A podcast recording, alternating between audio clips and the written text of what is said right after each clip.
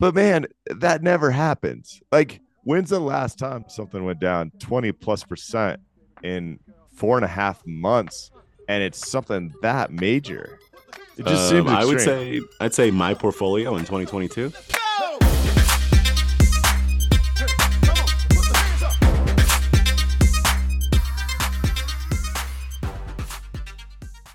This podcast contains the arguably witty banter of two friends, Skippy and Doogles, that like to debate about investing. The content is intended to be entertaining and for informational purposes only, not investment advice. You should do your own research and consult a financial professional before using any of the information in this podcast, and especially before investing. You will never guess, my friend. I'll never guess your friend. that's pretty good. Yeah, that's pretty good. You will never guess. You will never guess. You were never gonna guess where I was hanging out. Uh, Never gonna guess it. Never gonna guess it. I mean- never gonna guess it. Never gonna guess it. New York City, first of all, and then to be more specific, uh, Where did I have a little layover on the way back from New York City? like you can't get a direct flight. What are you? Times So are really had a- tough in had a little Dougal's house, layover. huh? I had a little layover, and a friend of mine told me to get out there. Do you know where it was? They were like, "Stop hanging out in Pity City." I went to Pity City this week too. Oh, Pity City's not a good place to be. Pity City's not a good place to be. I tell you that. Y- yeah, you, you you could have a layover, but you can't hang out in Pity City. That's how it goes, right? Was that the Eagles? Was that the Eagles right there? Yeah, I mean, I, you know, I I stopped over. I was like, you know what, I'm gonna hang out here for a little bit, and then lucky for me, my good friend Andy Owen called me up and said, "You got to get out of Pity City." Are you catching on? All right, Andy Owen. got it. again andy owen is the ceo not a friend of mine. Okay. Let's let's yes i found a direct flight back from new york. I had a direct flight back from new york. This was all just as they say in the parlance of our times a ruse here. Andy owen is the ceo of a company called MillerKnoll. Miller knoll you probably actually know their products made under the brand name of herman miller. They got chairs that will make your back feel straight. Oh, quality chairs. Was that really what I came up with? Like, is, isn't your back just straight? like, I don't, I don't know. They got good chairs, real good chairs. But if you haven't checked out this this video, you should check it out because I mean we've covered a few times over the past couple years. CEOs are coming out and showing their true colors, um, or or some kind, maybe not their true colors, but they're showing colors that they shouldn't be showing. Most of that happened when they're crying on LinkedIn. Most of that happened when they're talking about how they feel so bad, you know, laying people off over Zoom. Some of that now via Andy Owen is coming out telling people to leave Pity City. She claims that Pity City is the place where you hang out when your CEO gets a $6 million bonus and you don't get a bonus. That is Pity City. Well, let's just get the facts right here. She only got a four million dollar bonus, Douglas. That, that you know of. Total comp was around six million.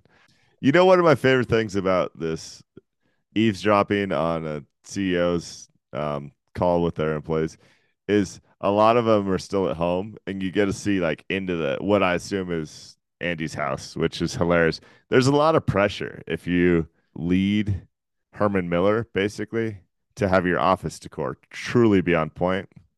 And I only give her office decor like a B plus, Douglas. It's not that great. Yeah, but good, she got not chairs. She got chairs that'll make her back feel straight.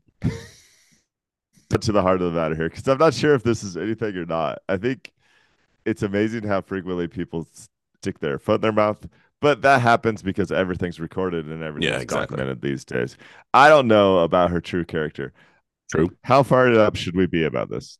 She said something that I think is regrettable and pretty stupid.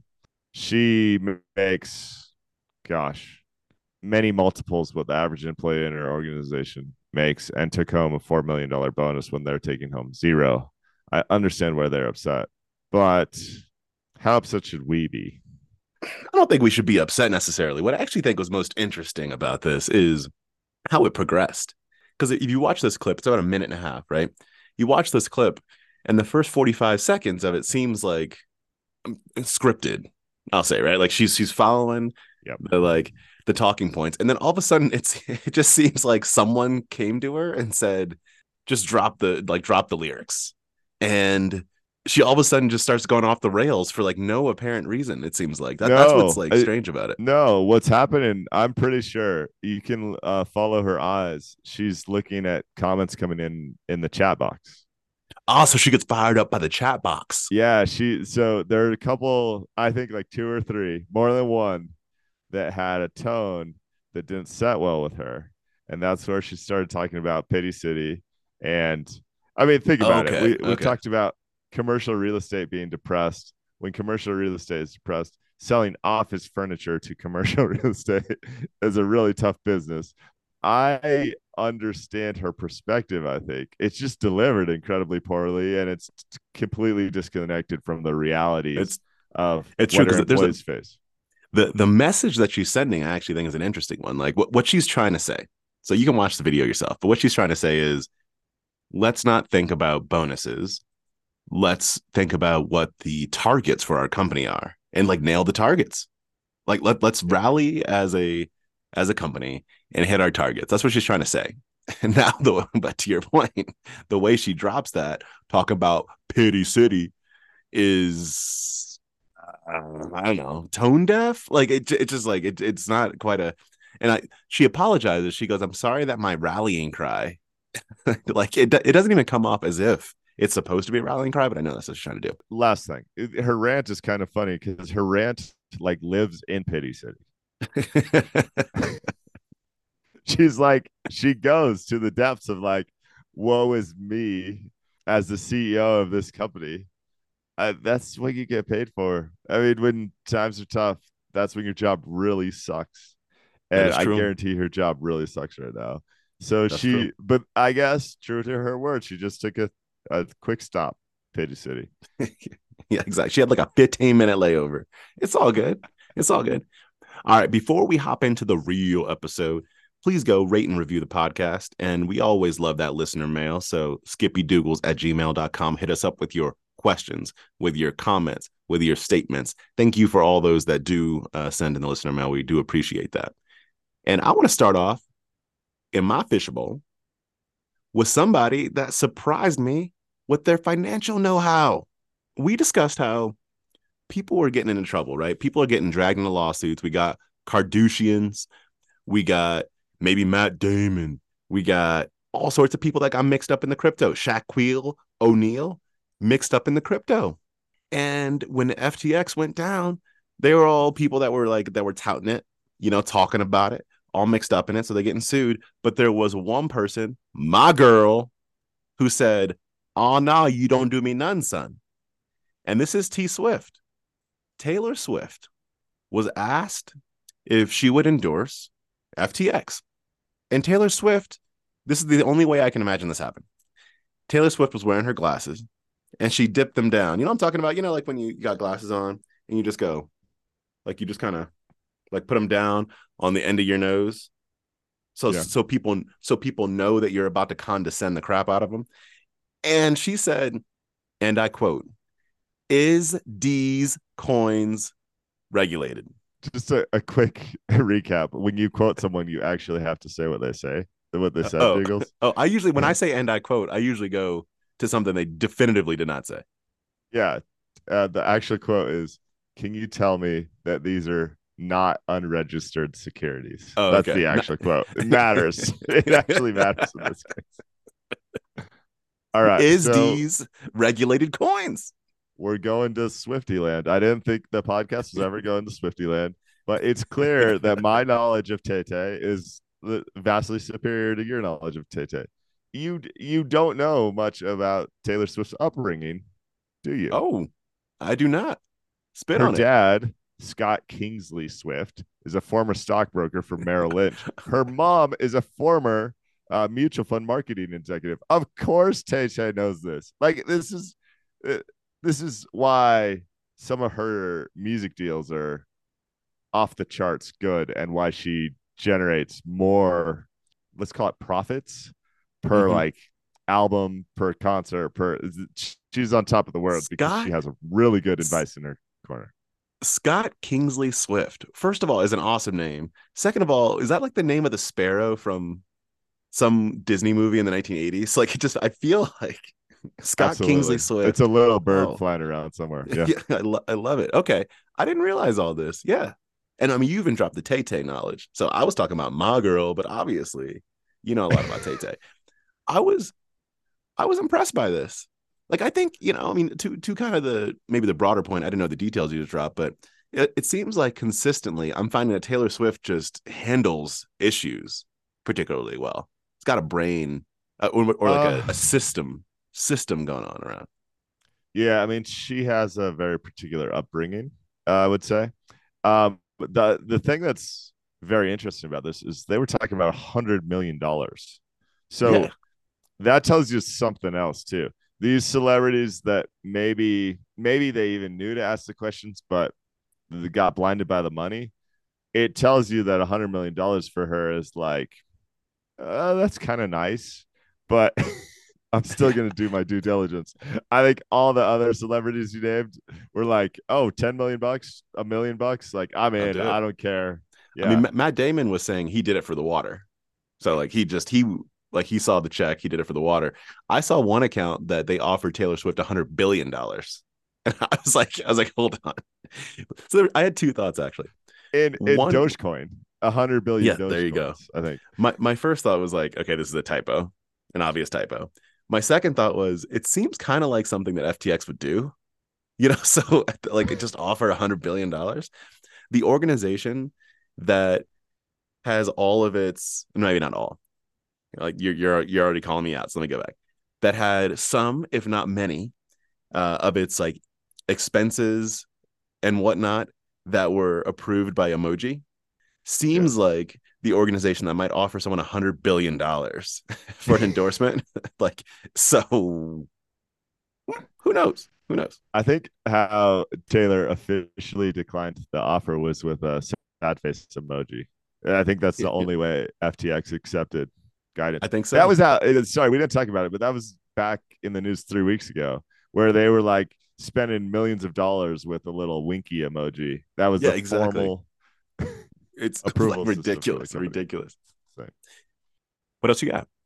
All right, there's two things. They don't sound related, Okay. but there's Tesla and there's the economy. So I don't get angry much, Diggles, but I can tell you if someone, if I bought a car for $66,000 as of January 1st of this year, and the current going price is now $42,000 for the same exact car, I'd be pretty upset. That's exactly what's happened to the Tesla Model Y long range. Yeah, but you're Exactly sound- you- you're you're sounding like the uh, student loan people. There was a in December, there was a price for a car, and you saw that price as fair for what you were willing to pay, and you paid it. Well, first of all, I didn't buy the thing, but I actually love that you brought this up because I was not ready for an argumentative take here. Yes, Wait, it's hold true. on. You, you brought something up, and we're not ready for an argumentative take. Come on, go on. true that if I would have bought the car on January 1st of this year, I would have felt like for $66,000, I was getting the, the utility that made sense to use the Mhm. economics term, right? Yep, yep. But man, that never happens. Like, when's the last time something went down 20 plus percent in four and a half months and it's something that major? It just Um, seems I would say I'd say my portfolio in 2022. well, I don't buy your portfolio, obviously. anyway, No, more I- I hear you. no, it's aggressive. Tesla's having like aggressive cuts, and it's hitting their stock price too. Yeah, as it should. More importantly, and maybe more interesting, this thing caught my week from the Conference Board. It's uh, the U.S. Leading Indicators Index, and it has a really solid track record. Everyone uh, that listens to the pod knows I hate proje- predictions, but I think the thing that caught me about this is they take 10 different metrics, throw them all together in their secret sauce, and get like a leading indicator index. Some of those components are like building permits for private housing, um, average weekly hours worked in manufacturing, uh, new orders for different aircraft or manufacturers' orders of consumer goods and materials. Tie that in with a leading credit index, like just a, a really thoughtful way, I think, to come up with a leading indicators index.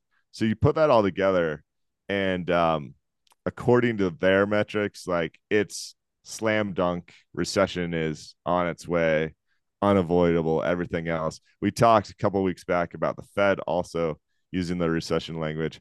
I don't know that I care if there's a recession or not. Like, it's not going to change my investing. It's probably not going to change uh, my daily life, but it is fascinating to ponder, right? Yeah, I, I think what I I didn't think this was as fascinating as you did, but what I did think was interesting. I'm not going to go fascinating on the scale of hoggy hoggy dog wash to most fascinating thing ever. I found it in the interesting camp. And what I think is interesting is they did take they kind of said how does the economy work? Like and what are the thing what by that I mean what are the things that people uh, do or don't do depending on I'm making this up a little bit but like from what I saw do or don't do based on um where their financial situation is. And they i mean like businesses when i say i'm not just talking about consumers i mean like businesses etc uh, and so therefore what are the things that you're likely to stop doing um, if your financial situation worsens? And it seems like uh, it's like a really interesting take um, on putting a few things together. I thought it was pretty cool. I like that. I also i continue to think about this time that we're in right now and how weird it is when you compare it to for example, right? Like if you look at the charts they have, uh, where we are right now is like approaching but not fully there uh, to the time period that they had back in like the 2001, 2002 era and in like the 2008 ish era, right? Yeah. And like it, as much as we talk about how things could be on the brink of something, credit not doing well, and how, you know, people might have more bankruptcies or stock market might crash, all that kind of stuff like it just doesn't fully feel it right now. But when you look at this graph, like we see these graphs like this one where we go, like this doesn't feel like 2001, 2002. It doesn't feel like the great financial crisis. But we look at these things and it seems like we maybe should be. Do you see what I mean?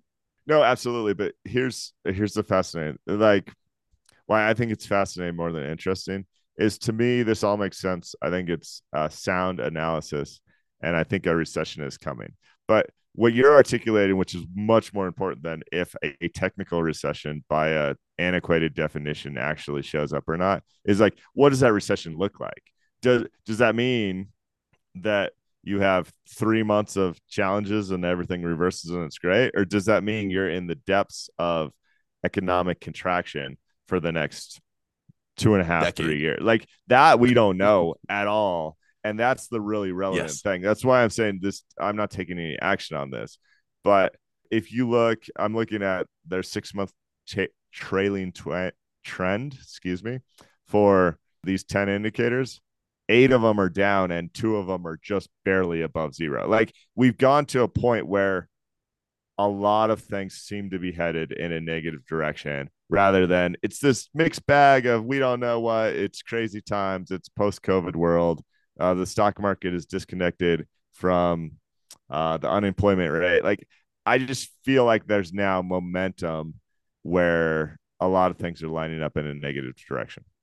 Yeah, I think that's right. It's it's kind of like um, if you ignore everything Cathie Wood says, because Cathie Wood's like we're at the start of a 50 year bull market or something. If you ignore all that, it seems like definitively, I'm using a strong word which you can't use ever, but I'm going to say it definitively things aren't good. What we don't know is are they bad and how bad? But it seems like we like not, nothing points to let me say that instead of definitively. Nothing points to things are good. Yes, I like if we take definitively out of it, well, even that, Doogles, the unemployment rate is still pretty impressive. Three and a half percent, right? The unemployment rate is low. Now, what I still didn't dig into, but we talked about last week, is labor participation rates are also lower, which for changes good reason equation. because of the aging population. So don't yeah. like, don't try and bait and switch me on that, Doogles. I know. I, I tried. You didn't even. You didn't even bite a little. It wasn't even a little nibble. Okay. Point, point Point being, I'll no, tie one more thing into this. A lot of things are headed uh, down, and the final thing that I have to mention here because I've been gilling about it is that the National Association of Realtors came out with uh, the median existing home price, and that's also way down. The biggest one month decline in an extended period of time. I don't have that number in front of me, but I told you housing was too expensive. Housing is headed to a, and price corrections are happening. Like yeah, except I saw I saw this recent study. Um, it, I don't know how statistically significant the study was because it had one survey uh, recipient, and that survey recipient was me. But this study showed that if you walk up my block, you're going to find a home that is a four bedroom house listed for $2.2 million. I don't know what economy this lister was in, but it's not the one I'm living in. I saw this and it was so surprising to me. Maybe it shouldn't have been, right? It was so surprising to me. I just went, what? Like, seriously, what world? Like, are, are we living in here? $2.2 million for a four bedroom, four bath casita? I, I just don't even get it. And so you're telling me how home prices are going down. This may have been so. This is a house that I don't remember exactly when, but I but they started working on like a while ago. Like I think it may have been like a couple years ago. And I feel like this is a circumstance where they're basically saying, like, we we've already anchored ourselves in a price for wherever the market was back then. And because we've been working on this for so long, like we're taking into account our own like costs and time value and whatnot. But there's if this house doesn't sell for something close to a million dollars less than what they listed, gonna be surprised. Well, I hate to break it to you, Diggles, but no one cares about this house except for you. But what's interesting about this? Then why was there a, why was there a full study that was brought? That's what's interesting about this is is some of the biases that are taking place there. I bet yes. there's some a sunk cost fallacy that's happening because Ooh. they they bought this thing uh, let's say they bought this thing 24 months ago. They ran their numbers and said, man, if we do high end finishes and everything else, we're going to be pushing 2 million bucks. They might not have updated their plan. There's clearly anchoring costs where Ooh, maybe yes. they actually, Douglas, maybe they want to sell the thing for 1.7, but they want to list it at 2.2 so someone can negotiate several hundred K off. All so right. when did we die? So, well, just just for for everyone, so that you know, what just occurred is my computer died. Doogles' computer died, and so now if you hear like an audio change, I'm now on my AirPods um, because technical difficulties. Um, but you you were talking about uh, all the sunk cost fallacies and all that stuff going on, which I I agree with. Like I think there's something like that going on. It is fascinating. This is the schizophrenic economy that we've talked about a while back. That I now feel like the trends are changing to mostly negative, but there's still some people out there that think same as it ever was kind of uh, that interest rates are 3% and yes. that there's um there's people looking to spend two plus million on gosh kind of a how can you even describe it douglas i mean this is not a mansion this is not a place with 10 acres or a pool or anything like that yeah. it's uh um, and you kind of have to be if you think about who's going to buy the house, right? In any any certain like uh, any transaction, you're thinking about who's your target market. And this is a circumstance where when you think about who's going to buy the house, a 2.2 million dollar house when mortgage rates are where they are, you have to assume that you're basically saying someone's buying it for cash. Because it, like uh, anything else is silly. You're going to take I know, I think that's a little strong. No, it, um you don't think so? You think someone's taking out like, I don't know where mortgage rates are right now, six, seven percent for a couple million dollars on this house? Absolutely. On Absolutely. this casita? Because back, we're Americans. Like there's so few people. that, is, that is true. That is we, true. We live on debt. I mean, the government lives on debt. There's still there's so few people that would do it for cash. There were uh, it was really popular to do it for cash if you were buying that a place to turn around and rent, right? But yeah, uh, a home like you're talking about, uh, I'd say that's highly unlikely that they want to rent the thing out because those rental rates are insane. Yeah, that's probably right. That's probably right. Okay. Well, we, we can adjust. We can adjust to a different to a, another topic here. Can I reach on the fishbowl for something here? Yeah. uh, you're going to tell me some kind of nonsense about this, but that's okay. And that's why that's why I bring things up to you. So I saw this post that I thought was kind of interesting recently, and it was about Chat GPT, but there's a, there's a broader implication for it. So there's a software developer who said that he had he tweeted out first and said that he he'd been like basically saying I'm not going to play around with this Chat GPT thing. I ain't interested. But then decided to do it. He decided to play around with it. And his takeaway from playing around with it was that 90% of his skills are now worth zero dollars in software development. And the remaining 10% are now worth, I think he said 100x what they were before. And I think this, this isn't just limited, the broader implications I was talking about was this isn't just limited to this individual, right? I think what's interesting about this is that like that is the macro point around most technologies in general, not even just talking about chat GPT. Like when you have technologies that um, that are groundbreaking, I thought might be aggressive to use here. We don't know yet, but that's kind of the way it works. I want to look at something. So he he tweeted this out and then he wrote a blog post about it, which is what I was referring to a second ago. Uh, and one of the things he said a couple interesting things in there. One is that tech- technological revolutions are preceded by one, radically reducing the cost of something that used to be expensive, and two, discovering what is valuable about what has suddenly become cheap. I really like that take there. I'm going to say it again. You get a technological revolution, and you have something, it's radically reducing the cost of something that used to be expensive, and two, discovering what is valuable about what has suddenly become cheap. I'm a pause on it, see what you think. Can you give me a real live example? In this case, what's valuable about the power of chat GPT being so cheap? Well, so well let's let's go through both of them, right? So the first, radically reducing the cost of something used to be expensive.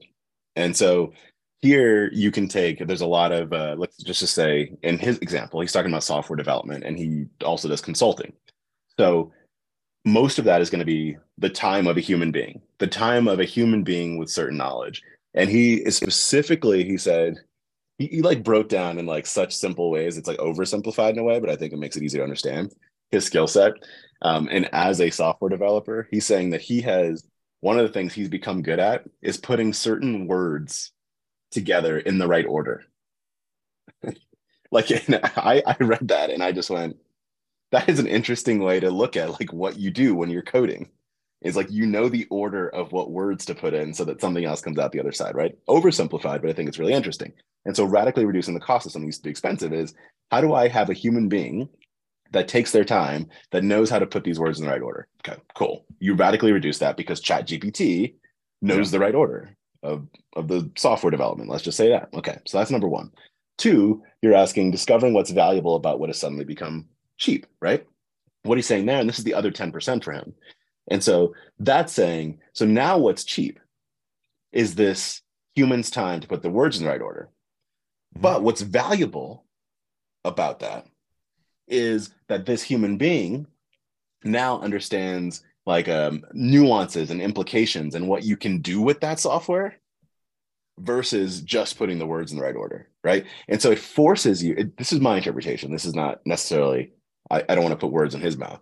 But what i'm what i'm thinking is you now have to say what is the true human value add to a thing in this case? And it's not being able to put the words in the right order it's being able to say how can you um, as a consultant right? How can you as a business now get more value out of your software that's being written? So instead of just writing the software i'm trying to help you to get you know to to uh, improve your operations improve your processes whatever it might be something like that. That's kind of what i that's my interpretation of it. Does that make sense? It does. I think of it at a, at a higher level. Like what is oh, the ultimate oh, okay. all right. Sorry. No um, but like what why are you writing the code in the first place right and then oh once you determine that, if Chat GPT or other tools is a place that it could do lots of things, it could make your code more efficient. It could streamline your code in, in a way that reduces energy or um, bandwidth needs. It could allow you to cycle through versions of why you're actually writing the code uh, 10 times faster, maybe. Like, so what it kind of depends on what the end game is, and then it's the actual the human skill and expertise that would allow you to add this new technology in a way that truly gets the best outcome. I think that's some hotness right there. Exactly. That's why I, I think it's cool. I think it's really cool. Something else here. All right. He also going back to technological revolutions. He says technological revolutions aren't about absolute values, but rather growth rates. If I'm big and you're small and you're growing faster, then it's a matter of time before you surpass me. I also think this is an interesting point. And he brings this up because what he's saying is that people uh, will come out with chat gpt and they'll bring up a couple examples and be like yeah it's, it's not that good. Like i put this in there and it's like not that good. And he's saying yeah but a revolution isn't about the absolute value. So that's like it's not about how good it is now but it's about how quickly can it improve? Mm-hmm. how quickly is it growing? Like that is that's the point right there was a i don't know if you're familiar but back in 1775 to 1783 there was a tiny little group of colonies that in absolute value terms weren't that big. But they said, look, Britain, look, Britain, we fit to take you down. Um, and I think that that's that's kind of what we're looking at here, right? And I think it's kind of fascinating. You can look at the startup world, same thing, right? Anything, uh, it's the whole Clayton Christensen in Innovator's Dilemma. Like it's it's this it's the same thing over and over again.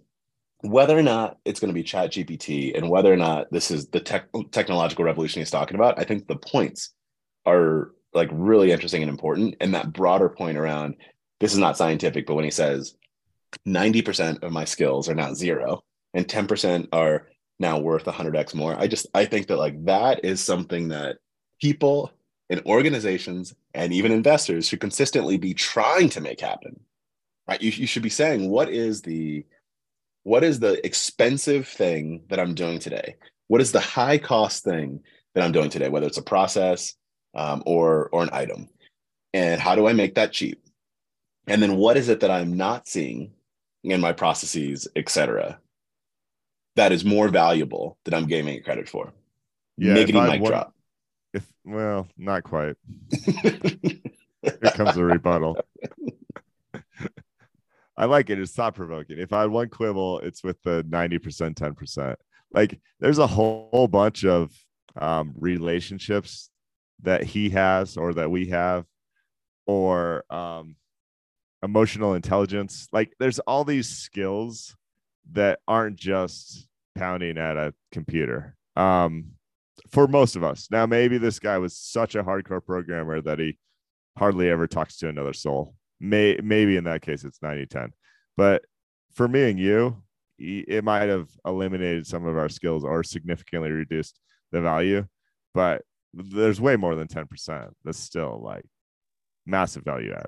No, yeah, I think I think it's the point, right? It's not it's this isn't scientific. It's kind of like the the broader point. You have you need numbers that are that drastic to feel it. Um and it also like what it what it gets me thinking about uh and and this is some things we talk about at work too when it comes to, to chat gpt is there are there are things that you pay people to do right in the organization that aren't necessarily their skill sets. It's just like this is a thing that has to get done, and so and this job requires it to get done. But when you unlock like the the capability for that thing to get done that they're doing by like a machine, let's just call it by software, then the, the human can come out. It's stuff like as simple as this is like easy stuff, right? But as simple as uh, writing a job description. Yep. There could be someone that's like, okay, I got to write 12 job descriptions this week for roles that we're posting and that, that's how they're spending their time right mm-hmm. those job descriptions can get to 80% to 90% right with chat gpt yep completely right no one cares that you found this on the web in that wait, world let me restate no one cares that you like used a robot to to save 20 hours that week i mean you're you're exactly right right the the people posting for the job don't even care they just want a job at your company. yeah, exactly. Like, exactly. Half so of them the, aren't even reading the job description thoroughly. Yeah. And so you're right that it's not that's not like 90% of the skills, but it's it's like 90% of what you get paid for. Maybe is like a a different way to to look at it. It's not 90% either. Again, using yeah. the aggressive language has to be used there. But I, I just think I think it's like really interesting, and it's a it's kind of just an important point in general. I think ChatGPT aside, for me, I think it's important for people to think about that. Like, what is that 90-10 split, and how do I uh, get better use of my time? Talking about time, I'm going to pass the fishbowl over to you and let you reach in on how much is someone's time worth. Here, I'm going to say something to that. I'll be kick it back to you. You can actually read the tweet. It's okay to think things like this out loud or in your head saying them out loud is a whole nother level of I don't have the right word for it because it'd be mean, but then posting them in a public forum as if it's a good lesson for people to learn or something. It, this is bold. I don't know what this dude was thinking. So what we're talking about is at Rob B. Frazier. And this person, founder by by their Twitter description, founder CEO of Outway Socks, right? Scaling a sock business to 100 million plus. Okay. So here's the tweet. My flight to Vancouver was canceled and it cost me $10,000 to take the ferry instead. Hold up. $10,000 for a 90 minute ferry? Mind blown emoji. Well, sort of. The ferry from Victoria to Vancouver costs $160 and three hours, 15 minutes of my time. Boat emoji. To take a seaplane cost me $220 and one hour, 15 minutes of my time. Propeller plane emoji. So I saved $60 by taking the ferry, right? Nah, I value my time at a minimum of $5,000 per hour. Sounds like a lot, but honestly, it's not. So an extra two hours of travel time actually cost me $10,000. I know some people will read this and think I'm an idiot, but time is everything. You don't get it back. How much would you pay for more time at the end of your life? I'd pay so much more than $60 to get those two hours back. I think about this with everything I do. Now, before you respond, hold on, before you respond, I will say this. Looking further down in this thread, my favorite thing was you got to go a little bit down, but someone responds with, It appears you make socks, please and then he he, he replies with the best socks. And then just puts his uh, puts a link to his company's website in there.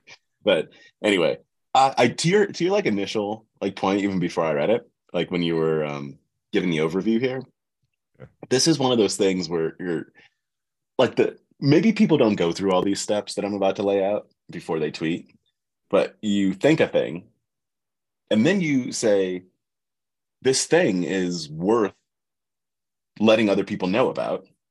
And then you fire up an application and then you start writing it. And it's not short. And while you're writing it, you're like, yeah, people do really need to know this thing that I'm saying. It's not just like your thought goes to Twitter. Like you make a series of decisions. And one of those decisions is to say that at a minimum, your time is worth $5,000 an hour.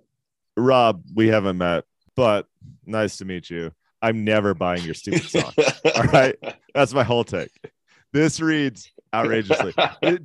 Doogles, to your point, he pays for Twitter Blue too. So when he hits send, so he had to spend the the 10 minutes to write this up. Oh my goodness, did he do the calculation on how much of how much that cost him for his time?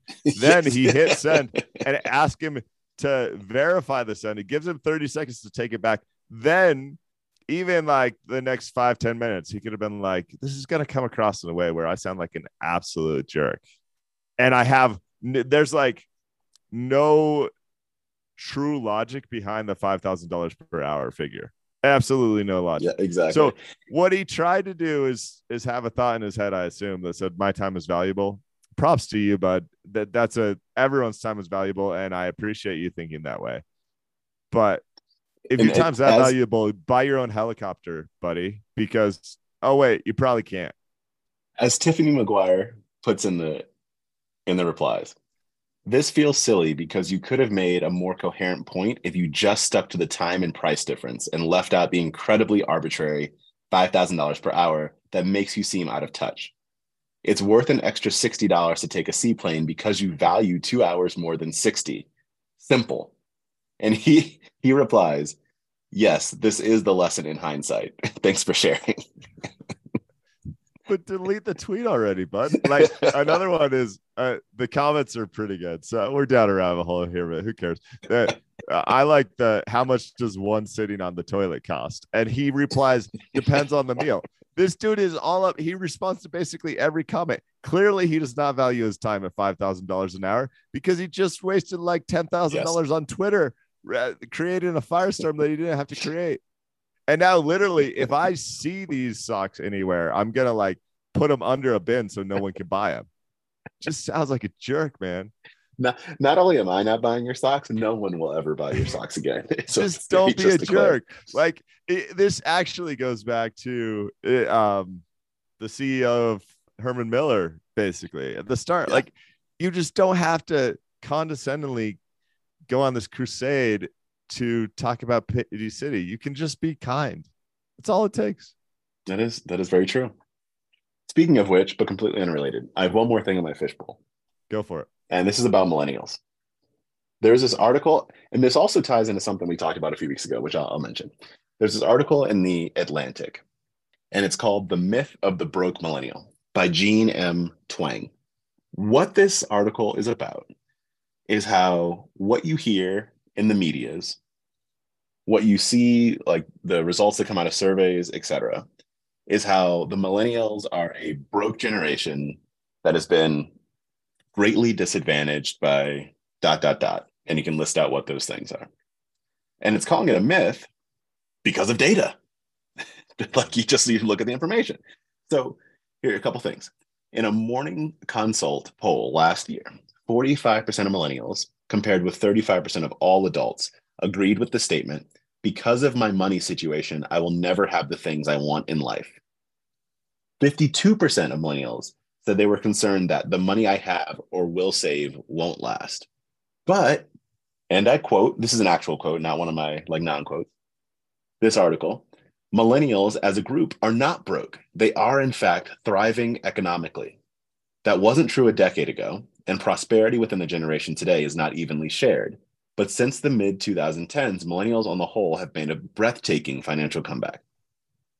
By 2019, households headed by millennials were making considerably more money than those headed by the silent generation, baby boomers, and Generation X at the same age after adjusting for inflation. The, what this brings back for me is what we talked about. It was a few weeks ago. I can't remember what episode it was, but we were discussing how America has, in many times in the past, been like in a precarious situation, but there's the power of what I'll call belief, right? That exists. Like we can do better, we will improve, we're constantly pushing for innovation. And when that goes away, it becomes problematic. Yeah. And and that's the one of the another quote I'll have in this is what what they say is what if the American dream is still alive, but no one believes it to be? What I see is um, that this always happens when a cohort of people is in their 20s. Everyone complains and says it's different this time. The the millennials, Gen Z, Gen X is like not as well off as their parents. And then that takes hold and becomes the narrative for 10 years until that generation reaches like middle age and actually has to do the middle management and vice president and in some cases C level jobs that they get paid accordingly. And all of a sudden they become the dominant economic force in that country. And then you write about the next generation and their struggles and how different their life was because of technology because chat gpt changed the world for generation z. And then they become of an age where they are the vice presidents and middle managers yes. and it just repeats. Okay. Okay. So agreed with what you're stating but this is still the narrative that's happening right now while they are the middle managers and VPs and C level folks. Yeah. Like yeah. while the generation has the funds, they are saying we are broke. And maybe part of the point uh, that this states is that it's not evenly shared. Right. And so maybe there's something about maybe, maybe what you're saying is just right. And it's just history repeating itself. Maybe there's a part of this that is that with the internet and social media and all that stuff, you can see everyone's stories. And so it's it's a lot easier to see the not evenly shared part versus the aggregate. And so the anecdote becomes the narrative. It might be like a part of what's different about this generation than than others potentially that's it but i just i found this to be really interesting and it's it's also tied to when we've discussed like factfulness right in the past of how like the world is getting better but the narrative around the world is actually getting worse. To- completely agree.